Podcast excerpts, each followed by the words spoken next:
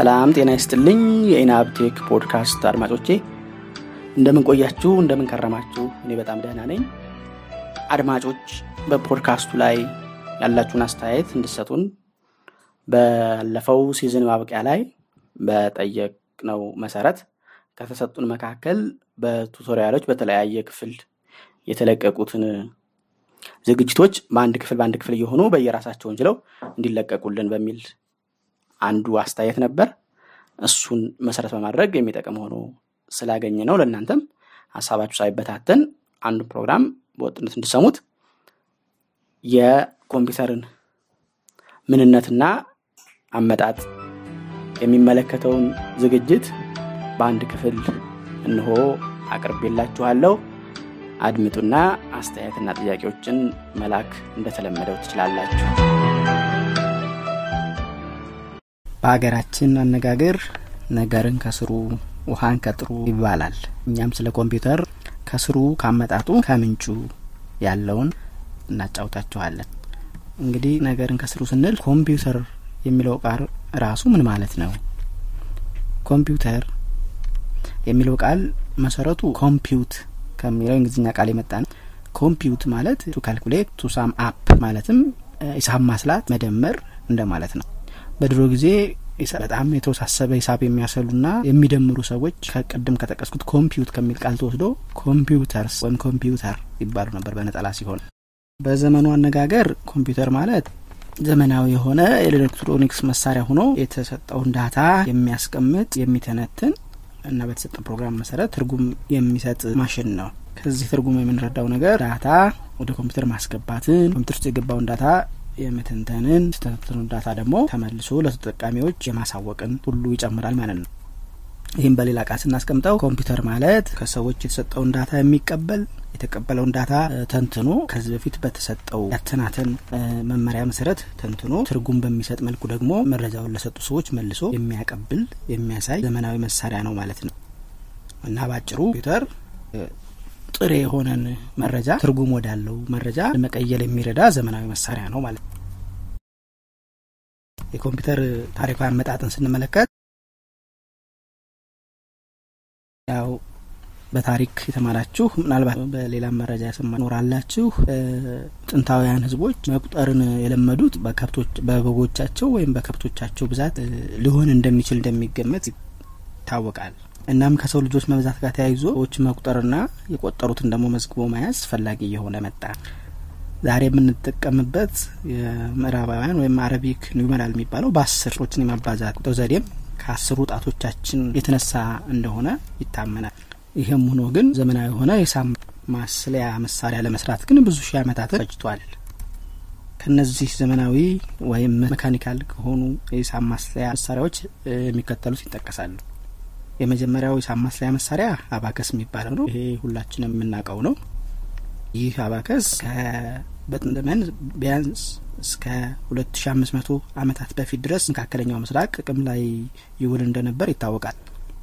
አሁን በዘመናዊ መንገድ የምናውቀው አባከስ ግን በሺ ሁለት መቶ በክርስቶስ ልት በኋላ በቻይና ውስጥ እንደተፈጠረ ይነገርለታል። ያው አባከስን የሚታቁ ታቁታላችሁ ከአንድ መስመር አምስት ሀምሳ አምስት መቶ የሚሉትን የሚያመለክት ያለበት በሌላኛው መስመር ደግሞ ከአንድ እስከ አራት እና የአስር ተወካዮችን ሀምሳ ጋር የምንደምርበት አንድ ሁለት ሶስት አራት እያለ ጨሌዎች የያዘ ነው። ጨሌዎቹ የሚንሸራተቱበት ደግሞ ዘንጎች ይኖሩታል። መሀል ላይ ደግሞ ያንን ድንበር ይኖራል። ጨሌዎችን በማንሸራተት ሂሳብ የምንደምርበት የምናባዛበት ና የምናካፍልበት mechanical የሆነ ቁሳዊ የሆነ ሂሳብ ማስያ መሳሪያ ነው ከአባከስ ቀጥሎ የመጣው የፓስካል ካልኩሌተር የተባለው ነው። ይህ ካልኩሌተር በ642 ዓ ም በፈረንሳይ ሀገር ፓስካል በሚባለው ሰው የተሰራ ነው። ይህ ፓስካል የሚባለው ሰው አባቱ ቀራጭ ወይም ቀረጥ ሰብሳቢ ስለነበር ለዚሁ ስራ እንዲያግዘው አስር የሚሽከረከሩ ጎማዎች ያሉት ሂሳብን መደመር የሚችል ካልኩሌተር ሰርቷል። የፓስካል ካልኩሌተር ለመደመርና ለመቀነስ ብቻ የሚያገለግል ቢሆንም ደጋግሞ በመደመር ማባዛትን ደጋግሞ በመቀነስ ደግሞ ማካፈልንም መስራት ይችል ነበር። ከዚህ በኋላ የመጣው ካልኩሌተር the difference engine የሚባለው ነው። ይህ the difference engine የተባለው ካልኩሌተር አይነት የዛሬው ዘመን ኮምፒውተር መሰረት ወይም የመጀመሪያው በጽንሰ ሀሳብ ደረጃ የተመሰረተበት እንደሆነ ይነገርለታል። ይህንን difference engine የሰራው ቻርልስ ባቤጅ የሚባል እንግሊዛዊ ነው። ይህ ግለሰብ ከ1792 እስከ 1873 ዓ ም የኖረ ነው።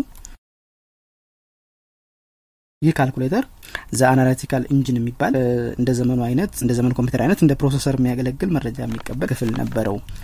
ይህ ካልኩሌተር አንድ መቆጣጠሪያ ብቻ ነበረው፣ ግን ያለ ሰው ውጤቱን ማውጣት ይችል ነበር። የቻርልስ ባቤጅ ካልኩሌተር የሚከተሉት ክፍሎች አሉት። አንደኛው store የሚባለው ወይም በዘመኑ ቋንቋ memory የምንለው አይነት ቁጥሮች መዝግቦ የሚይዝለት እነዚህ የሚቆጥሩ ጎማዎች ያሉበት ነው። the mill የሚባል ወፍጮ የሚባል ሂሳቡን ወይም calculation ኡን የሚሰራ ክፍል አለው። operation cards የሚባል ደግሞ አለው። ይህም የአራቱን የሂሳብ መደቦች መርጠን የካልኩሌተር ሂሳብ እንዲሰራ የምናደርግበት ነው። variable cards የምትባል ክፍል አለችው። ይሄ ደግሞ የሚሰራው ሂሳብ በየትኛው memory ወይም በየትኛው store ላይ እንደሚቀመጥና እንዴት ሆኖ ውጤቱ እንደሚወጣ የሚታዘዝበት ካርድ አይነት ናቸው ማለት ነው።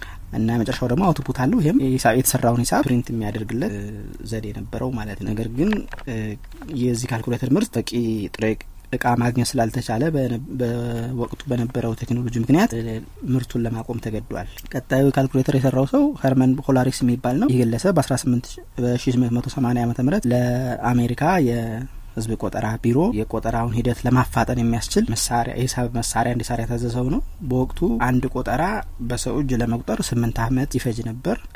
ይህ ሆላሪስ የሰራው ማሽን በ punch ካርዶችን ካርድ ውስጥ ካልኩሌተር ውስጥ በማስገባት ውጤቱን የሚያሳላይ ማሽን አይነት ነበር። ስምንት ዓመት ሲፈጅ የነበረውን የህዝብ ቆጠራ ማስላት ሂደት በ1890 ዓመተ ምህረት የተደረገውን የአሜሪካ ህዝብ ቆጠራ በሶስት ዓመት ውስጥ እንዲጠናቀቅ በማድረግ አብዮታዊ የተሰኘ ለውጥ ማድረግ ችሏል። እናም ሆላሪስ the tabulating company የሚባል በኋላ international business machine ዛሬ IBM እያልን የምናውቀውን ድርጅት ለማቋቋም ችሏል። IBM ከዚህ የምንረዳው አንድ መቶ ሰላሳ ዓመት እድሜ እንዳለው ነው ማለት ነው።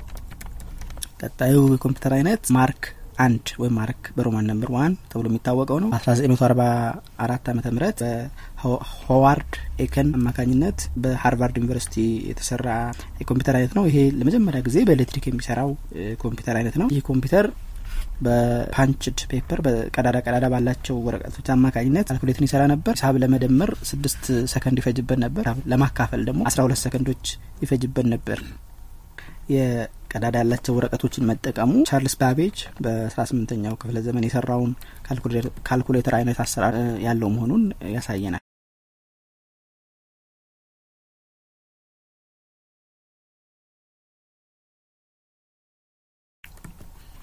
ቀጥሎ የመጣ የኮምፒውተር አይነት ENIAC የሚባለው ይኸውም ፍቹ Electronic Numerical Integrator and Computer ተብሎ በፔንሲልቬኒያ ዩኒቨርሲቲ ኢከርትና ሞርችሊ በተባሉ ግለሰቦች የተሰራ ነው።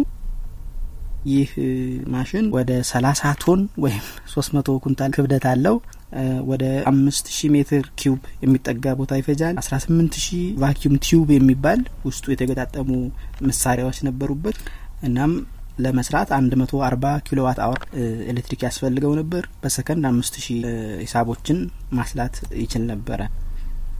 memory ው ሀያ ነገሮችን በአንድ ጊዜ የመያዝ ብቃት ነበረው። የኢኒያክ አንድ መጥፎ ባህሪው የነበረው አንድን ሂሳብ እንዲሰላ ወይም የሆነ የታዘዘው ነገር እንዲፈጽም ሰዎች ኮምፒውተሩ ከውስጡ ገብተው በእጃቸው የሚፈልጉትን ኬብል እየነቀሉ የሚፈልጉትን vacuum tube ወይም መሳሪያ አዲሱን እየሰኩ ሂሳቡ እንዲሰራ ይደረግ ስለነበር በጣም አድካሚ ነበር። ቀጥሎ የተሰራው ኮምፒውተር the Von Neumann machine የሚባል ነው። ይሄ ቅድም ከላይ ጠቀስኩላችሁን የኢኒያክ ችግር የነበረውን ሰዎች በእጅ ውስጥ እየገቡ አንድን ትዕዛዝ ለመፈጸም የሚሰሩትን ስራ ኮምፒውተሩ ራሱ ከ memory ወይም ቀድሞ ከተሞላለት መረጃ ላይ እያነበበ እንዲያስተካክል በማድረግ አሻሽሎ ሰርቶታል ማለት ነው።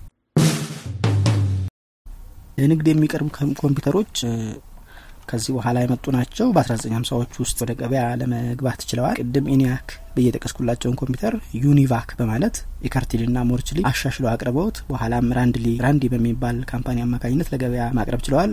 በጣም ዝነኛ የነበረው ግን አይቢኤም 701 የሚባል ኤሌክትሮኒክ ወይም በኤሌክትሮኒክስ አማካኝነት ፕሮግራሞችን በማስተካከል እንዲሰራ የተደረገ ኮምፒውተር ነበር። ይህ ኮምፒውተር በ1953 ዓ ም በፈረንጅ አቆጣጠር ነው ለገበያ ሊቀርብ ችሏል ማለት ነው። የኮምፒውተሮች እንደ የባለሙያው ቢለያይም የትውልድ ዘመን ወይም ጄኔሬሽኖች አላቸው። የእያንዳንዱ ትውልድ መቼና እንዴት መጣ በሚለው ባለሙያዎች ባይስማሙም ግን ኮምፒውተር አምስት ትውልዶች አሉ ይባላል። እነሱም የመጀመሪያው ትውልድ፣ ሁለተኛው፣ ሶስተኛው፣ አራተኛው፣ አምስተኛው ትውልድ እየተባሉ ይጠራሉ ማለት ነው። በተለያዩ ባለሙያዎች እነዚህ ትውልዶች የሚከፋፍሉባቸው ኮምፒውተሮቹ በሚጠቀሙበት የኮምፒውተር ቋንቋ፣ በሚያስቀምጡበት memory በሚቀመጥበት የሚዲያ አይነት እና ኮምፒውተሩ ውስጡ በተሰራበት ቴክኖሎጂ አይነት ይለያዩቸዋል። መጀመሪያው ትውልድ የሚባለው አስራ ዘጠኝ ሀምሳዎቹ የነበረው ነው። ለውስጡ መስሪያ vacuum tube የሚባለውን ቴክኖሎጂ አይነት ነበር የሚጠቀመው። መረጃዎቹን ወደ ውስጥ የሚያስገባው punch cards ማለትም ቀዳዳ ቀዳዳ ቀዳዳ ባላቸው ካርዶች አማካኝነት ነበር። ከማግኔት በተሰሩ memory ዎች መረጃውን ያስቀምጥ ነበር። እናም በሰከንድ እስከ አስር ሺህ የሚጠጉ ሂሳቦችን ማስላት ይችል ነበር። አብዛኛው ጊዜ ይህ የሚያገለግለው ለሳይንሳዊ calculation ኦች ወይም ቀመራዎች ነበር። ሁለተኛው ትውልድ የሚባለው አስራ ዘጠኝ ስልሳዎቹ ነው። ይህንን ትውልድ የሚለየው የውስጥ የሚሰሩበት ቱ ወደ transistors ወደሚባለው መሻገራቸው ነው። እነዚህ ትራንዚስተር የሚባሉ ከ solid device ናቸው። ከሲሊከን የሚሰሩ ናቸው። ሲሊከን ማለት ከአሸዋ ቀልጦ የሚሰራ የአሸዋ ዋና component ኡ silicon ነው። ያንን አጣርተው የሚሰሩት ነው እና እነዚህ ከዋጋም ርካሽ ናቸው። ኤሌክትሪክም በብዛት አይቆጥርም። እናም ከ vacuum tube በተሻለ ጥራት ይሰሩ ነበር።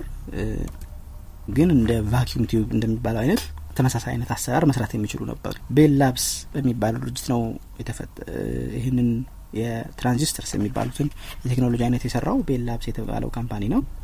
magnetic tape የሚባል memory ይጠቀሙ ነበር። ይህም magnetic tape የሚባለው እኛ ካሴት እያልን የምናውቀው የተጠቀለለ ክር ሆኖ ክሩ ላይ ማግኔት ያለበት ማለት ነው። ማግኔት ስናስጠጋው ጽሁፉ የሚጠፋው እዛ ያለውን ማግኔት እንዲዛባ ስለምናደርገው ነው።